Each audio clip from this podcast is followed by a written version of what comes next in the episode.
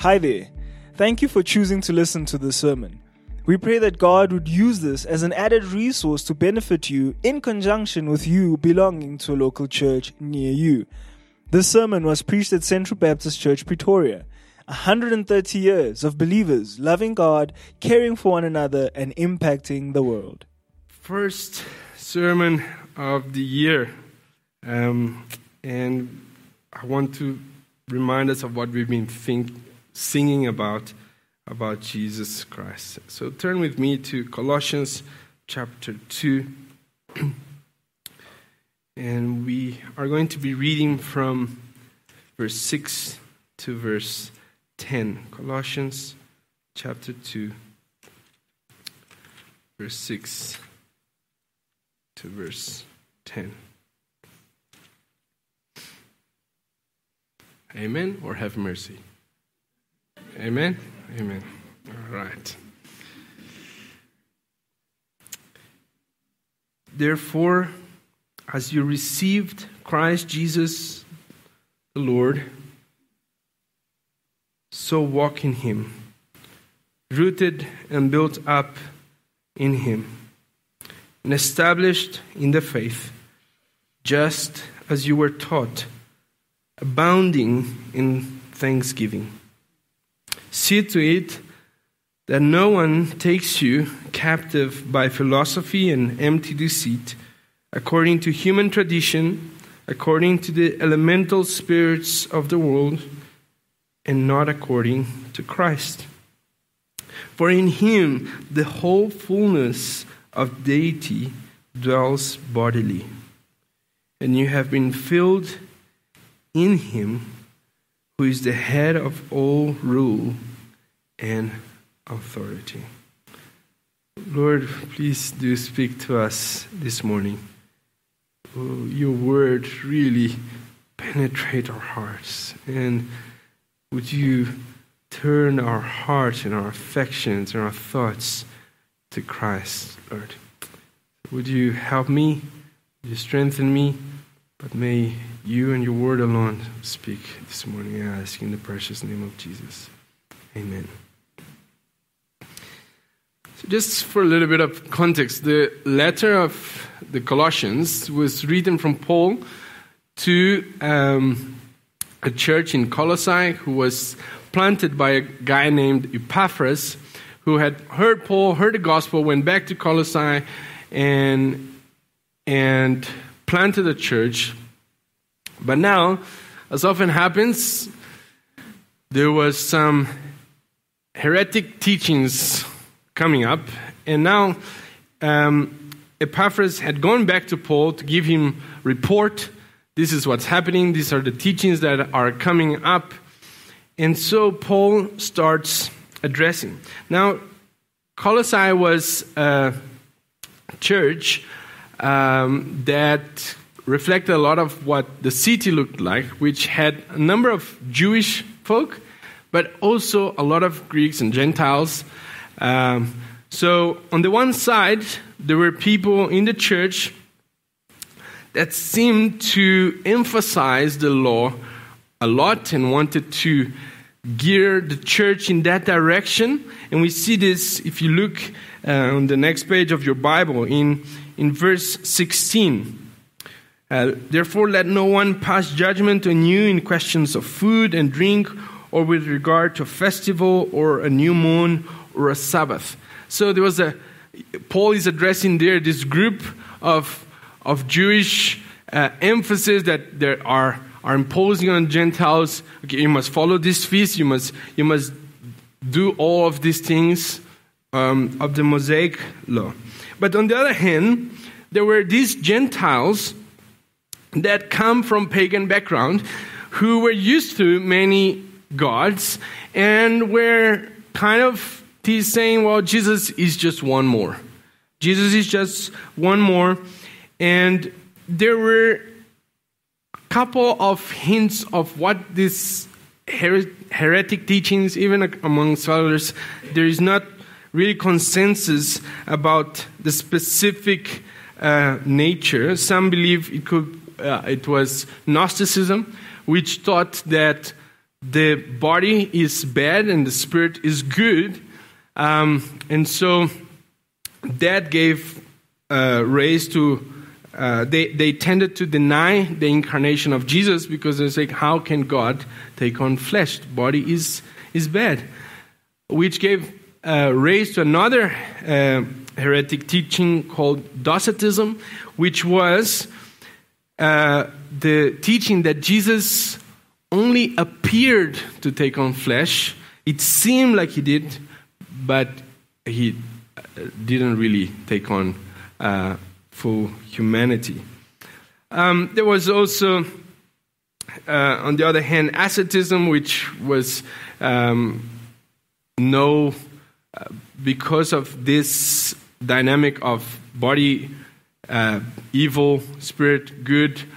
The, the, um, the ascetic teaching taught that we can have no any bodily pre- pleasure at all. And there was also, there seems to have been a lot of syncretism, a lot of a mishmash of pagan, and now we have Christ here, and and there's there is reason to believe that there was some person, a one figure uh, that was like a, a, shaman, or I don't know, in our context, we'll call them a sangoma or something like that, that was trying to add some different teachings. We see this hinted at in verse 18 uh, of chapter 2. Let no one disqualify you, insisting on asceticism and worship of angels, going on in detail about visions puffed up without reason by his sensuous mind. So some scholars believe that that phrase, his sensuous mind, was pointing to a specific figure that was trying to take the people away, saying that he was more illuminated. And so there were all these different teachings coming up and in that society, there was also a lot of fear to evil spirits. And so, how does Paul address some of these concerns? He highlights the supremacy of Christ above everything and every authority. And as I was reading the book of Colossians, again, it's, it's just, it paints Christ as He's amazing, He's superior over everything even if you read chapter 1. And so, this is what I hope that we get from this morning that Christ is supreme, that Christ is above everything, that Christ is above every single authority, every fear. Christ is supreme overall.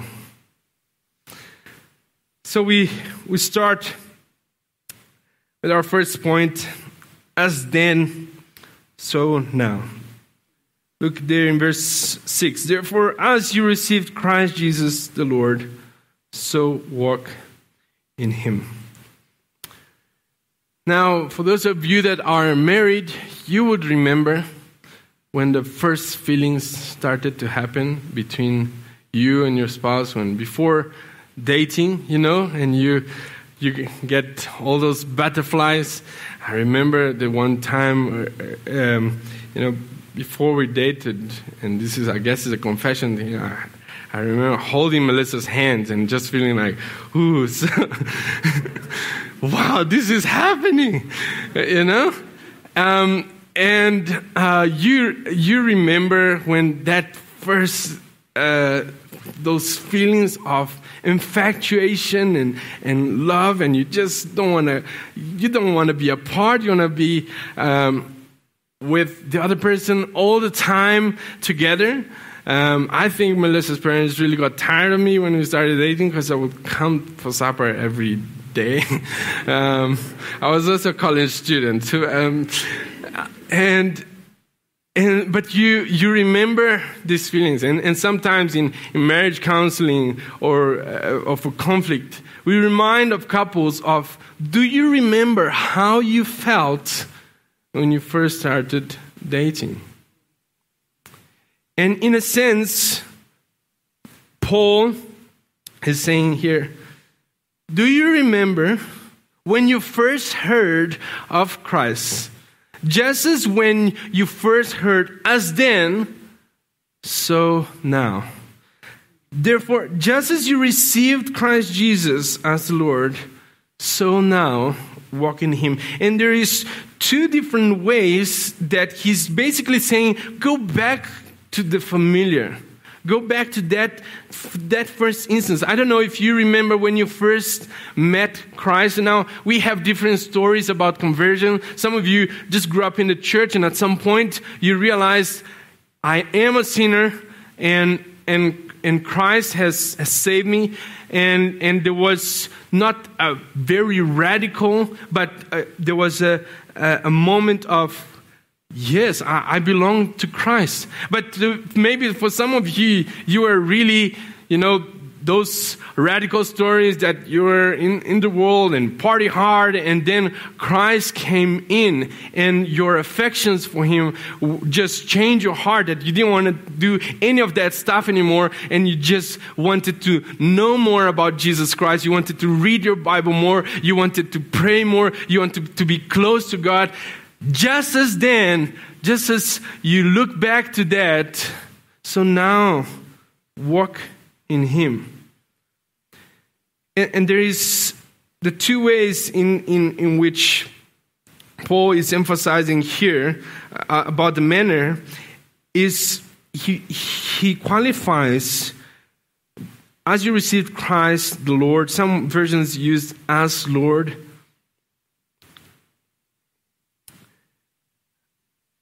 Don't, is, is saying to the, the Colossians, don't now look at Christ as different or just uh, in Gnosticism, Christ became to be just a, a, a, kind of, kind of a dem, demigod with, with a lot of illumination.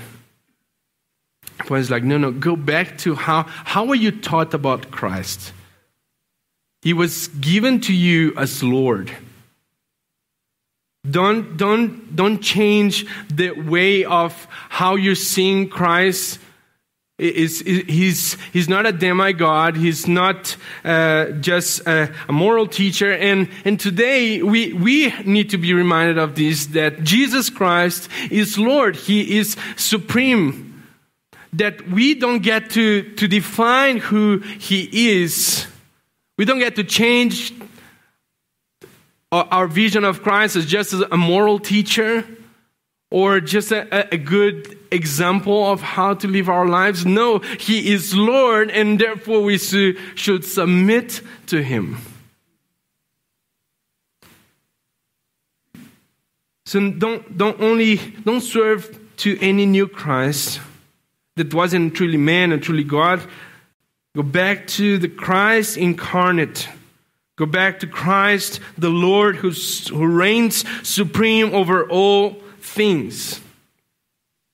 But secondly, he said, just as you received Jesus Christ the Lord, so walk in him. Just as you trusted him then, put your faith in Jesus now. Just as you realize, I can't do this life by myself. I cannot save myself. All my good deeds are worthless in front of the eyes of a holy God. I need a Savior. Just as you trusted Him then, walk in Him, trusting in Him. Live your Christian life trusting in Him just as you first trusted in Him. Sometimes we, we live from mountaintops. You know what mountaintops is? You know, we, we have highs. And I think that we should look for mountaintops. In other words, yes, we should search for that great experience where you truly encounter God and, and where, where, whether at home or at church, you feel His presence and you are encouraged and you are in such a high. But you can't live off mountaintops. Our, the Christian walk is of a daily dying to self and trusting in Jesus.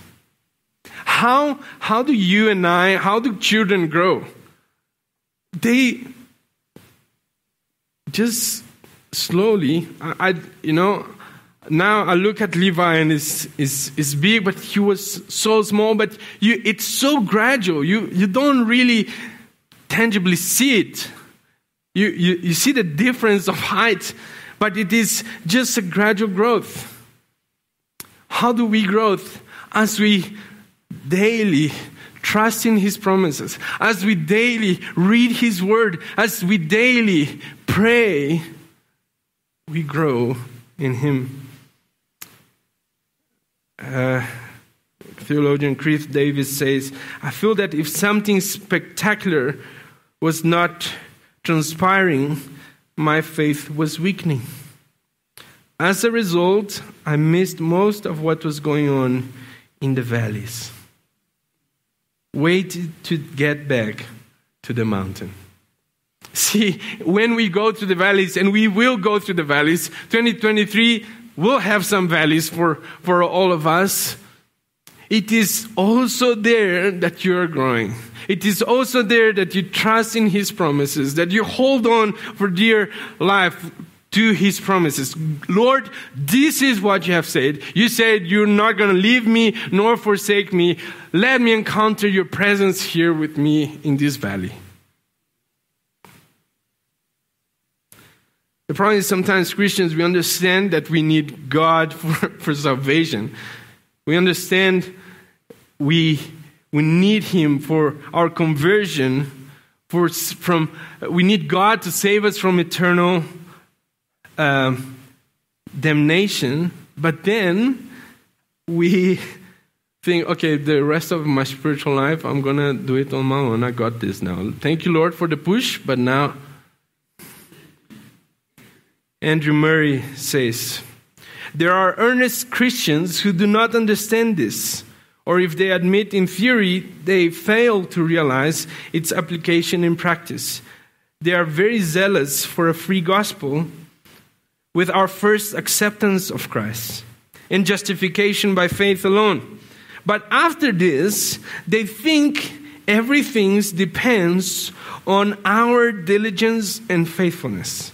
While they may while they firmly grasp the truth, the sinner shall be justified by faith. They have hardly found a place in their scheme for the larger truth, the just shall live by faith.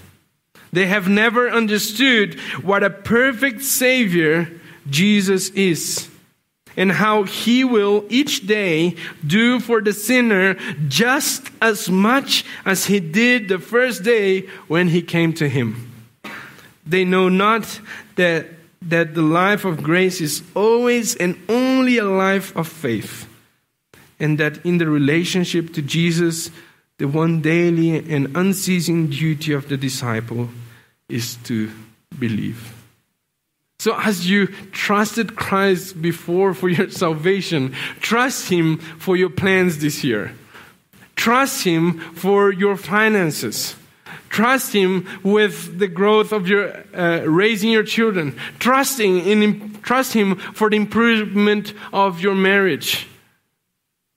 Trust Him for in in a good work ethic. Trust Him for a raise. Trust Him in all areas of your life, just as you trusted Him then. You felt helpless then. Trust Him now. That is how we walk in Him. And the words that uses in verse 7 it's rooted, past, uh, uh, it, it's in the past. We, we have been rooted in Him, but now all the other ones are present participles, built up in Him in to continues being built up and being established in the faith, just as you were taught. Now, there is a qualification that he adds there, end of verse 7 abounding in thanksgiving abounding in, in thanksgiving. You know, this lesson I've actually learned truly in this past year that we have to be more thankful. that we have to say thank you. Thank you to the people around us. Thank you for thank you to your wife. Thank you to your parents. Thank you to your children. Thankfulness forces us to look to God because all good gifts come from above.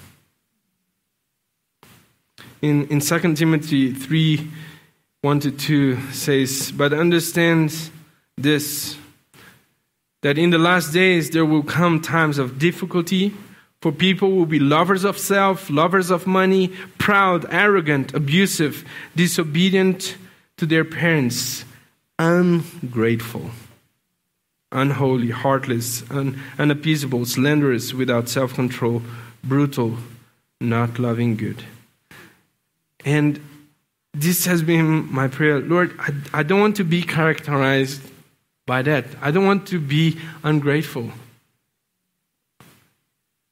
Um, I want to be grateful we ought to abound in thanksgiving. And you know what I've noticed? The more we say thank you, the less we complain.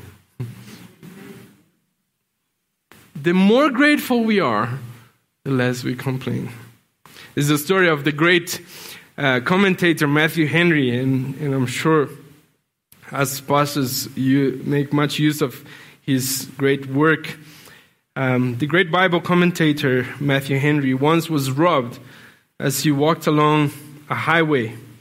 Afterwards, he told his friends there were four things for which he gave thanks.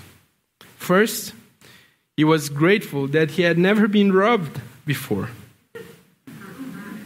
After many years of life, this was the first time he had been robbed, and for that he was grateful.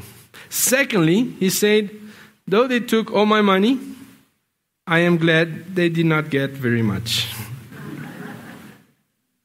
that was something to be thankful for. Thirdly, he said, Though they took my money, they did not take my life. And I am grateful for that. And then finally, he suggested, I am thankful that it was I who was robbed and not I who robbed. May 2023 be a time for us to abound in thankfulness. That we that we are constantly thanking God for what He has given to us, for what He has withheld from us. There's a quote that says, If we knew all that God knows, we would ask exactly for what He gives us. And uh, Warren Wiersbe wrote that a thankful spirit is a mark of Christian maturity. So may, may, may, as we walk in Him, as, as we look His hand over our lives, may our hearts abound in gratitude. That we are overflowing with saying thanks. Thirdly, do not be distracted. Verse 8 See to it that no one takes you captive by philosophy and empty deceit, according to human tradition, according to the elemental spirits of the world, and not according to Christ. Verse 8 starts with See to it you and I have a responsibility to guard our doctrine. You and I are responsible for, for what you are believing in. We hear things all the time. Especially in this day and age, there is like an overload of information. I, I love listening to podcasts, but it's like there's so much great stuff. But it, there's not enough time. but it also highlights that there is constant threat from the enemy to lead you astray. this was where people coming out from inside the church that were spreading these things.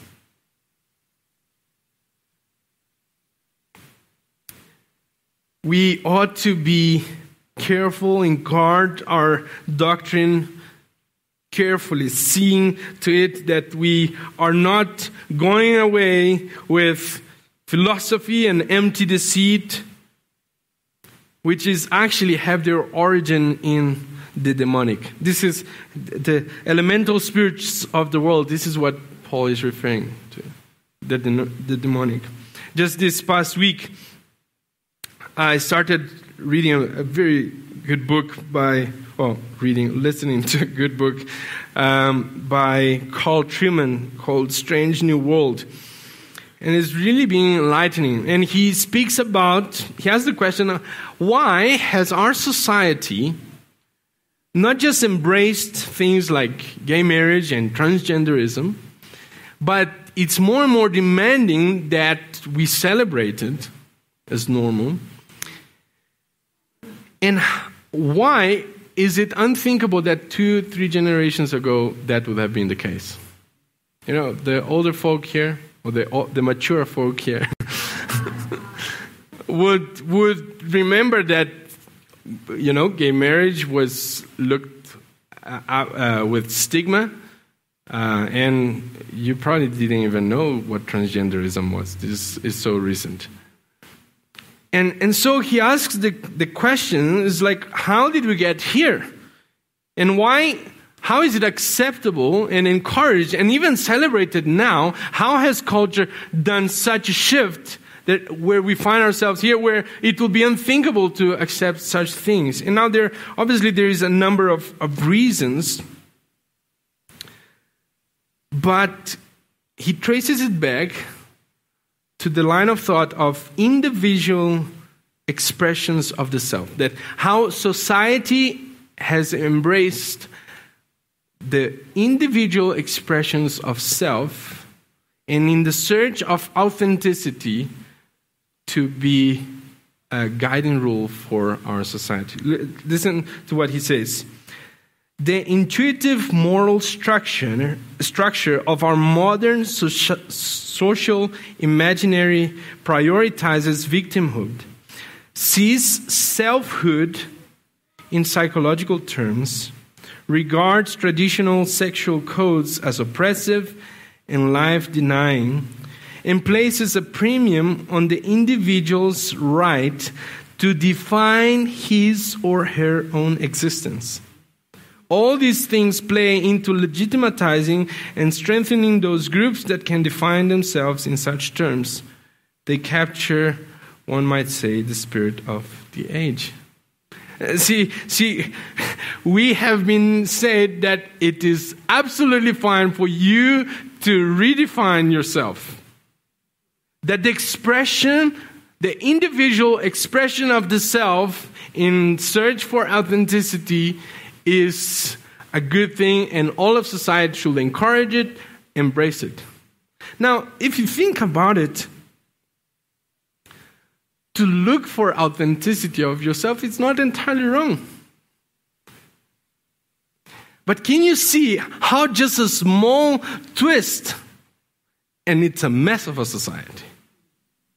This is how easily it is to, to go astray and why so many churches have embraced it and, and celebrating it. We ought to be on guard and find ourselves completely bound by the Word of God. We cannot redefine ourselves.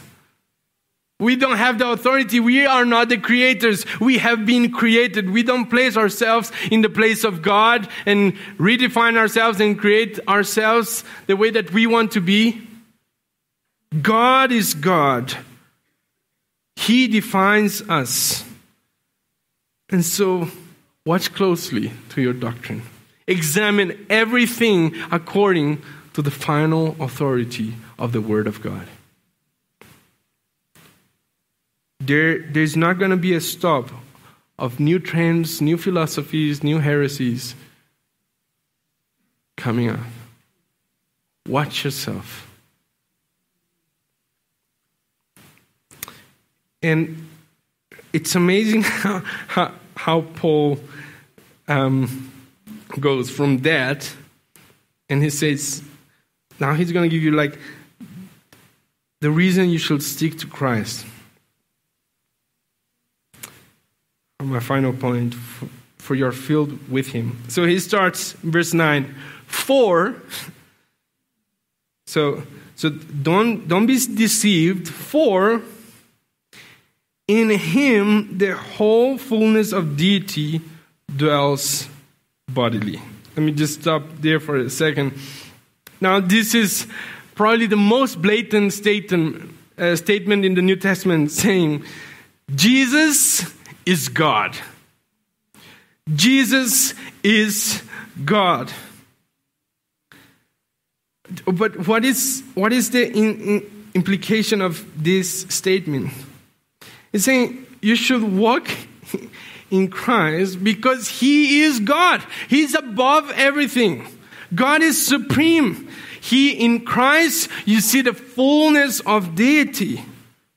He is supreme. God is supreme over every single authority, over every spirit. Jesus is God. I know that for you and I, this, okay, Isaac, I know that. But un, just understand Paul's reasoning in the argument is, is saying, well, don't follow that because those are lesser things. That, that's human tradition. That's human philosophy. Follow Jesus because he is God.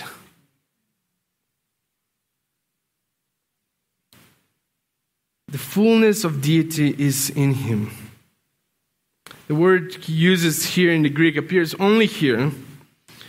And one of the commentators points out that theotes, the, the word, refers to the essence and nature of the Godhead, not merely the divine perfections and attributes of divinity.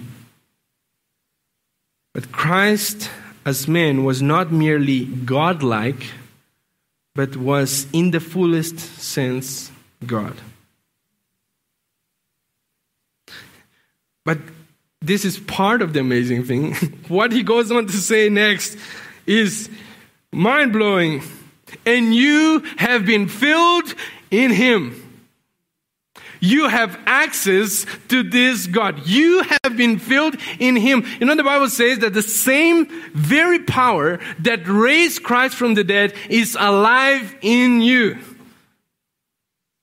The same power that raised, can you imagine the amount of power it takes to raise Jesus Christ from the dead? That same amazing power is alive in you. We have, as believers, access to Christ's power and Christ's authority, not by our virtue, but by our by virtue of our unity with Him. You and I have access to this divine. Why would you settle for less? Spurgeon says, his omnipotence, omniscience, omnipresence, immutability, and infallibility are all combined for our defense. Arise, believer, and behold the Lord Jesus yoking the whole of his divine Godhead to the chariot of salvation. How vast his grace, how firm his faithfulness, how unswerving his immutability, how infinite his power, how limitless his knowledge. All these are by the Lord Jesus made the pillars of the temple of salvation, and all without diminution of their infinity are covenanted to us as our perpetual inheritance. What a great inheritance! See, one of my favorite texts is 2 Peter 1, verse 3. His divine power has granted to us all things that pertain both to life and godliness.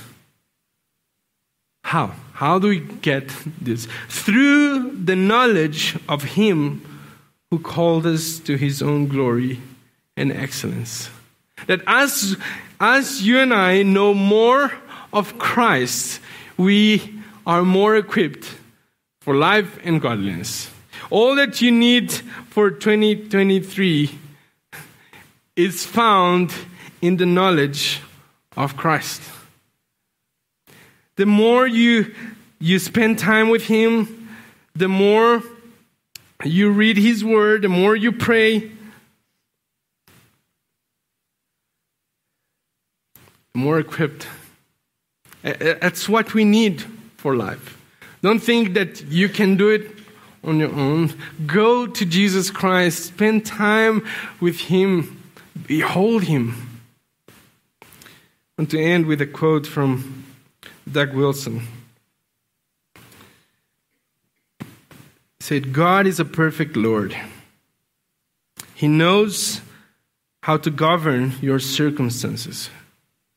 He knows how to bring you to the place He wants you. You are predestined to Christ's likeness. So if the name of Christ is on you, then be encouraged. If the name of Christ is on you, you are right on schedule. If the name of Christ is on you, God is doing what He wills with you, and you may as well go along quietly. Don't resist.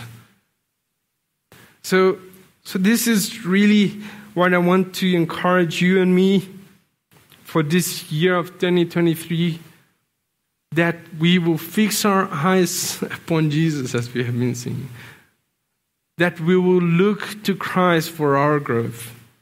That when you're in doubt, go to Christ. When you sin, go to Christ. When you don't have nothing to do, go to Christ. Let us grow to Christ. He's the author and perfecter of our faith.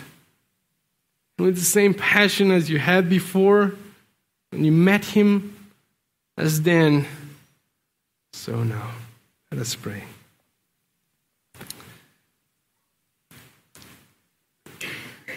Lord, we are truly thankful for Christ's amazing salvation to our souls. We don't deserve it. We couldn't do anything to earn it. Lord, forgive us if we have become self sufficient for our spiritual walk. Lord, please forgive us, Lord. Would you help us to turn our eyes to Jesus Christ, to hold on to Christ as we received Him as, as Lord, as, as our great Savior, as supreme over everything, oh God. Will you help us both individually and as a congregation, as a, a church, to look to Christ, to grow in Christ. Restore in us, Lord, that passion, that first love you speak of in Revelation. The first love that we felt when we met Christ, Lord. Restore that passion, that desire, that zeal for Jesus Christ. Would you please help us with that? I ask in the precious name of Jesus. Amen. Thank you for listening to this sermon. Find out more about Central Baptist Church at www.central.org.za.